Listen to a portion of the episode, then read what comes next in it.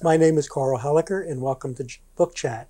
Today, we're delighted to have from Haverford College a distinguished historian Dr. Roger Lane.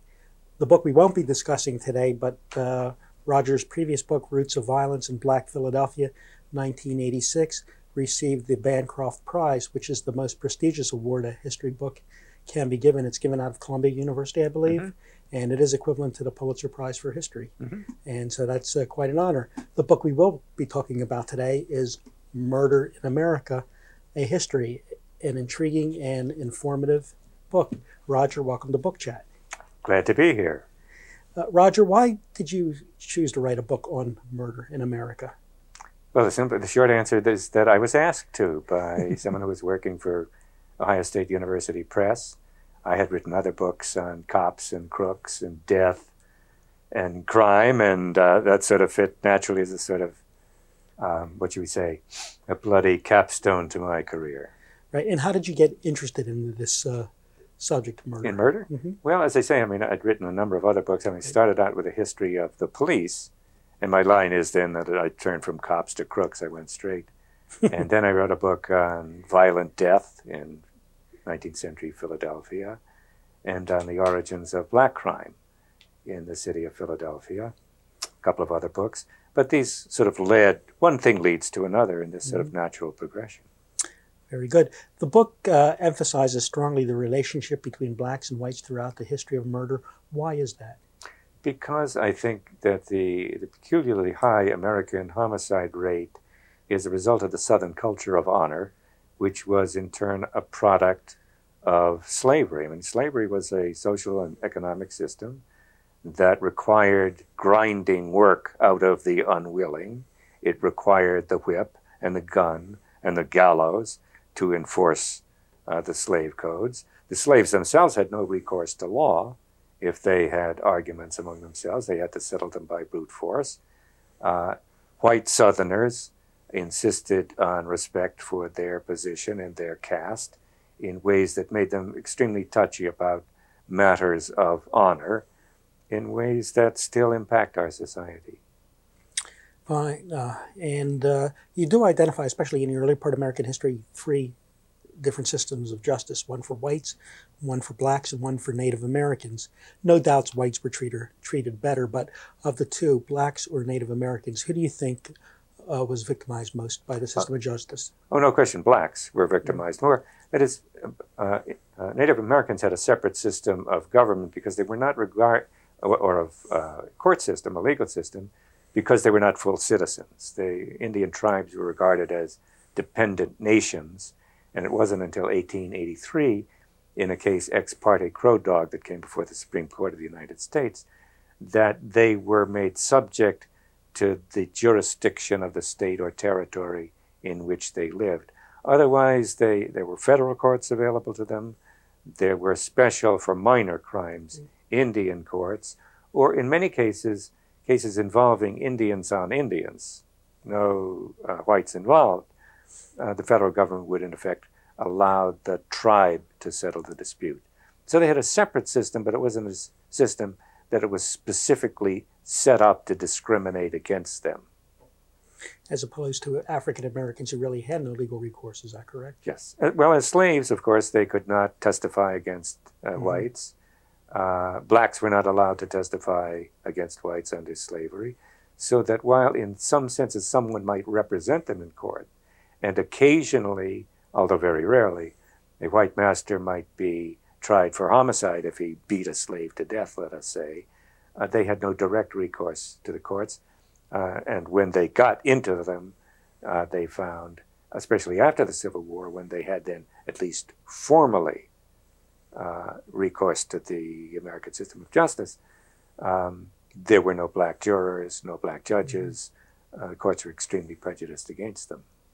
And you do, do bring out that uh, a black on black crime really didn't exist. It wasn't accepted, It wasn't considered a crime at all. At all. Is that correct? Who would bother with it? I mean, who cared? It was uh, only the black community uh, cared, and they dealt with it usually in their own fashion, with one exception.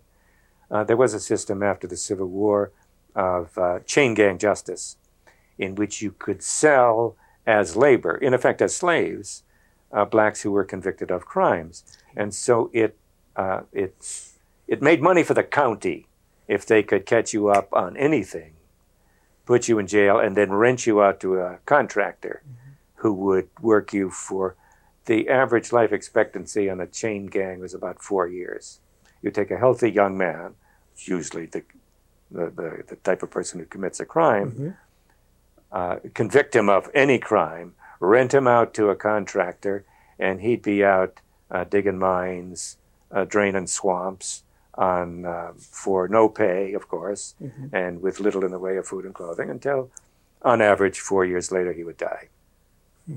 Those crimes, then, okay. black on black crimes, right. might be prosecuted. prosecuted. Okay. Um, what was the penitentiary movement, and can you describe Philadelphia's Walnut, Philadelphia's Walnut Street Prison as being a progressive institution for the time? It was a progressive institution for the time, although it was succeeded by Eastern State uh, Penitentiary and then Western State out, uh, out near Pittsburgh. Mm-hmm. Penitentiary system, before, I mean, let me step back. The traditional punishment for crime was to be branded, to be whipped, to be executed. It takes a very rich society to take healthy young men, who are, again, the kind of people who often commit crimes, and lock them up and to do no uh, productive work at all. This was the penitentiary system was devised by the Quakers in Philadelphia. The Walnut Street Jail in, in, in Philadelphia was to be the first example in which people would be uh, sentenced to a term of years instead of whipped or branded. And they were supposed to be penitent. They were supposed to think about their crimes. It was a system perfected in the 1820s when they built Eastern State Penitentiary uh, in Philadelphia, in which you'd be locked alone into a jail cell with a Bible and look into your soul, very Quaker notion, and repent uh, for your sins, your crimes, and you would come out a better man. The concept of rehabilitation, a very optimistic, very American, very American revolutionary kind of idea was what was behind this. Uh, Roger, you uh, discussed the antebellum period, the pre-Civil War mm-hmm. period, mm-hmm. 1830s to 1840s, and you described that as being, being the bloodiest years in American history. Why was that so, and, and how does that compare with uh, the 60s, that is, 1963 through 1974 era? Okay. Well, it's uh, for social reasons, economic reasons, political reasons, all interacting. The 30s and 40s were an especially violent period um, socially, what was happening was that the people who were arriving into the cities were my people, the Irish. and they were diseased, drunken, violent refugees from famine.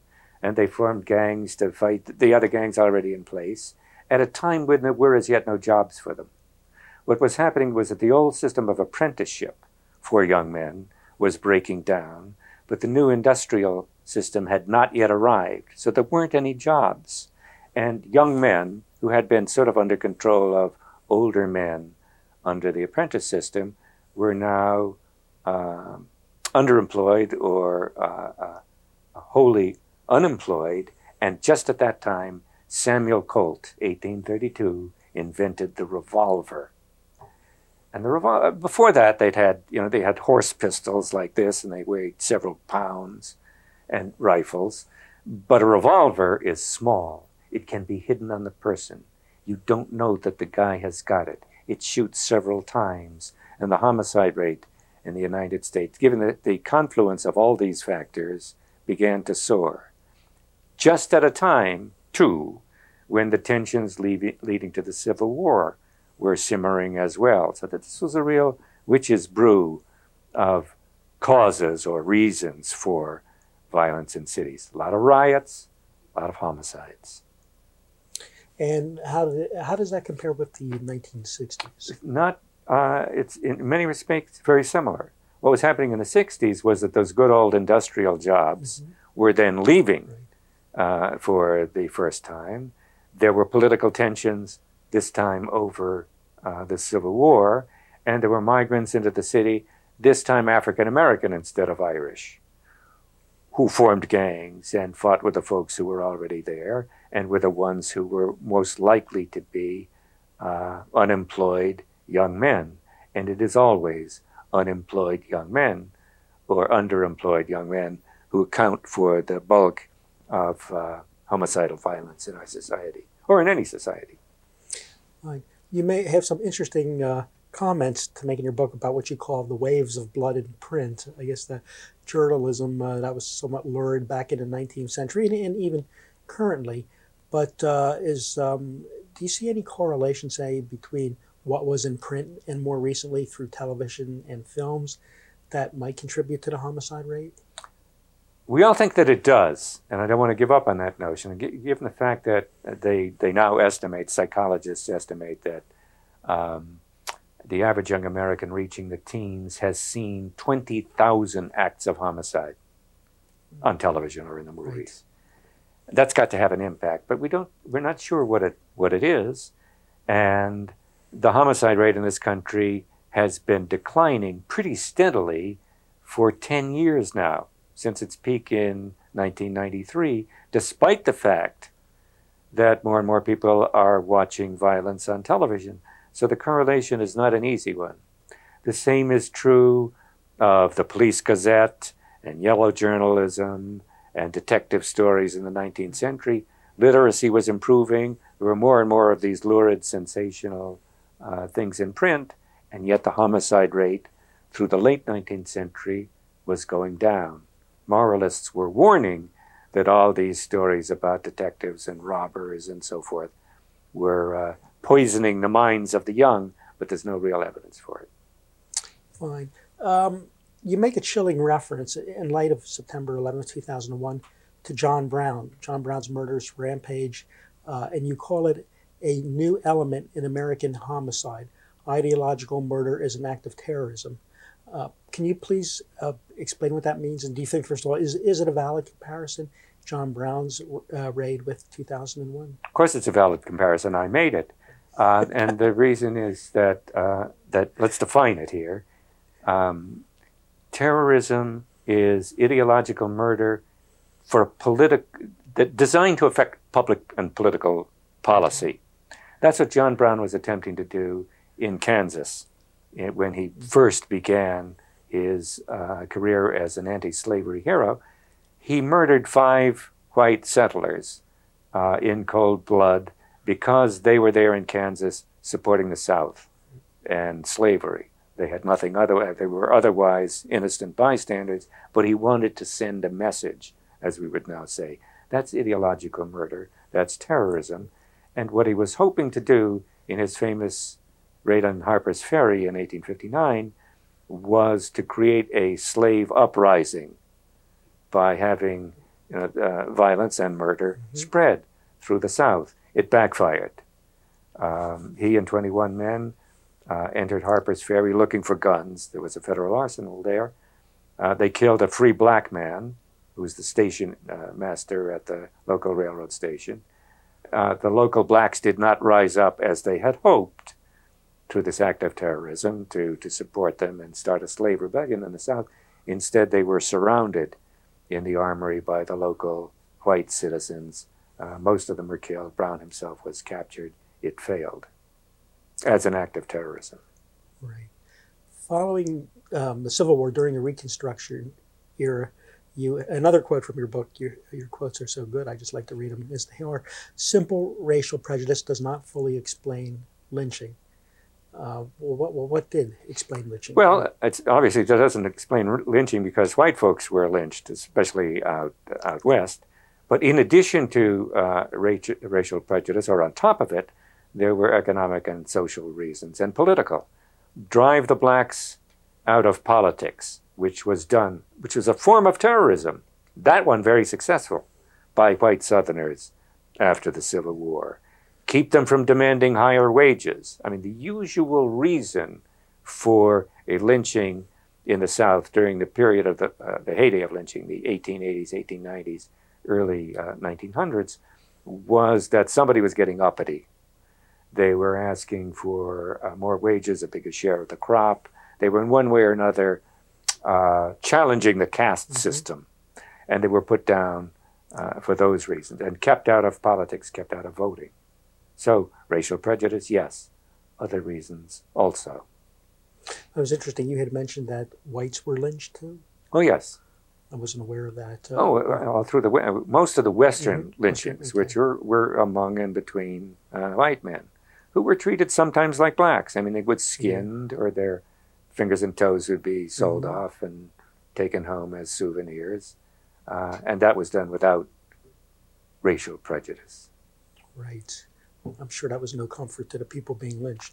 How uh, it? Uh, Roger, before the break, just as we concluded there, we were start, starting to talk about some of the causes of uh, violence and homicide in the Western frontier and how it may have differed from the South and the North. Can you uh, talk a little bit sure. about that? One simple thing is that there is uh, very often when a territory is first settled, there is no existing law enforcement. People have to settle their own problems. And demographically, the population is unusual in a mining town, where, for example, where the highest rates of homicide occurred, these people are young, male, single, drunken, and armed.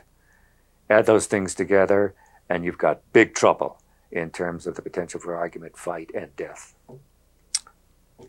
It does explain it. um, let's uh, move ahead a little in time. Talk about the murder rate in the 1920s compared to the 1930s. Why was it so much greater in the 20s? Well, it's not clear uh, how much greater it is. Than, I suspect it was somewhat greater in the 20s, although we don't re- have really firm FBI figures until the 1930s. It's clear that hom- the homicide rate was going down during the 30s. It was up in the 20s, of course. Um, the usual uh, answer, and I'll echo it: it, is prohibition. There's a lot of argument about about uh, booze and fights. I mean, Al Capone, mm-hmm. 470 odd right. uh, unsolved gangland murders in the city of Chicago alone during the 1920s. And they had Tommy guns, as in the St. Valentine's Day massacre. Any number of good reasons why the homicide rate would rise in the 20s. I, I just thought, you know, not having much knowledge in this area in the 1930s, the Depression era, era when times were bad economically, like they were in the 1830s, the antebellum period, and the 1960s. But that, but but for some reason, the, the murder rate went down in that period. Sometimes the murder rate does go down in in bad times, and it goes up in good times. There is no simple correlation between poverty and homicide. One simple reason, historically, remember people used to be much poorer than they are now, living closer to the edge of existence, and they drank more than we do now. Bad times, they have to give up the booze at least some of it. You give up the booze, you have less fights. You have less fights, you have less homicides. It can sometimes be as simple as that. The other issue is what uh, um, sociologists call relative deprivation. Probably in the early 19th century, the poorest part of this country were, were the New England northern states, places like Vermont. Very poor. I mean, they got nothing but rocks and ice up there. But they also have extremely low homicide rates. South central Los Angeles is poor, but not nearly as poor as Vermont. And the difference between South central Los Angeles and 19th century Vermont is that South central Los Angelenos have the lifestyles of the rich and famous beamed into their living room mm-hmm. every day in living color, and they know they're not getting that, and they want something like that. They want in on the American dream, and that creates um, any kind, a number of incentives for illegal activity. I mean, selling drugs, selling liquor, armed robbery, uh, gang fights that um, that have an enormous impact on the homicide rate. Who was Marvin Wolfgang, and what was his contribution to the study of criminal behavior? Marvin Wolfgang, the late Marvin Wolfgang, was a professor at Penn, uh, the greatest criminologist, I think, uh, American criminologist, certainly in the 20th century. And with respect to the study of homicide, he was the first one studying the city of Philadelphia, what was happening between 1948 and 1952, precisely before we get into the theory that sociologists are eager to, to, to heap on. Said, who does what to whom, when, and how? Let's get all the figures straight. 588 homicides. How do you break them down by type? Which ones were solved? Race, sex um, of victims and offenders, got all the facts straight in ways that the rest of us have been trying to imitate ever since. Very good. Um, you state that the single question asked by historians of criminal violence is how do present murder rates compare with those of the past? Uh, how do these murder rates demonstrate that, as you say, history does not move in a straight line? Well, nothing moves in a straight line, and homicide rates go up and down like everything else. They've been going down, as I suggested, since 1993. Um, what makes that question hard to answer is that beginning in the 1930s, we began to get from the FBI national statistics on homicide. Before the 1930s, we don't have good national statistics on homicide. We have to study this city, that territory, this jail, whatever, which makes these comparisons very difficult. So that back in the 1930s, everything is a guess. I can give you as, as good a guess as anybody, which would be that probably our highest homicide rates ever in history were in the 1830s, 40s, and 50s for reasons we discussed earlier, right? But then in the late 19th century, as young men got absorbed into the new urban industrial economy, as they found other outlets for their energies, they, they played ball, they boxed formally. After a while, they began to put on gloves mm-hmm. even when they boxed. Ways of dealing with and absorbing uh, aggression the homicide rates went down, probably bottomed out in the early 20th century, rose up, as we mentioned earlier, mm-hmm. in the 1920s. 1930s, 40s, 50s, they went down. Up in the 60s, reaching a peak of about 10 homicides per 100,000 residents of the United States in 1973, zigged and zagged until they reached about the same level 20 years later in 1993 mm-hmm. and have now dropped down to about six uh, homicides per 100,000 residents uh, as of now. Well, thank you for that summary. It's uh, fascinating and enlightening about the homicide rate. Towards the end of your book, you have another quote. You state that the American gun culture is a better explana- explanation for homicide than poverty is. Can you talk about that a little? Sure. Uh, in general, um, we tend to associate uh, homicide with poverty. That is, poorer young men are more likely to, to, to murder than rich ones, although John DuPont's lawyers might have something to say about that. Right. Um, and we're the richest nation in the world. You know, why do we have such high homicide rates? Well, they're lower than Colombia or the Philippines, but we have the highest among the advanced industrial nations. This is very largely because we are the only one of the advanced industrial nations which allows citizens routinely to carry guns. And a man in a bar or in a traffic accident with a gun in his pocket that nobody can see is a kind of booby trap. I mean, he can explode and when touched, and you didn't even know that until you touched him. And that contributes very heavily to the disparity between our homicide rates and those of the other advanced nations, which hover around one to two per hundred thousand annually. But even if we subtracted all of our gun killings and left those of, say, Britain or Germany, Italy, France, Japan in, we would still have homicide rates two or three times that of these other nations simply because it's so deeply embedded in our history the violent solution to problems. We tend to honor it. We tend to think, we tend to like tough guys in a way that um, is different from those of any other highly civilized nation in the world. Well, Roger, thank you so much for joining us today. Your book, which will be in a library, Murder in America, A History, is fascinating. It's a, it's a wonderful uh, window, as you will, on our entire history from the beginning of uh, America right up to the present. So thank you again for joining us on Book Chat. Okay, thank you. Glad to be here. I'm Carl Helliker, and we'll see you again on Book Chat. Thank you.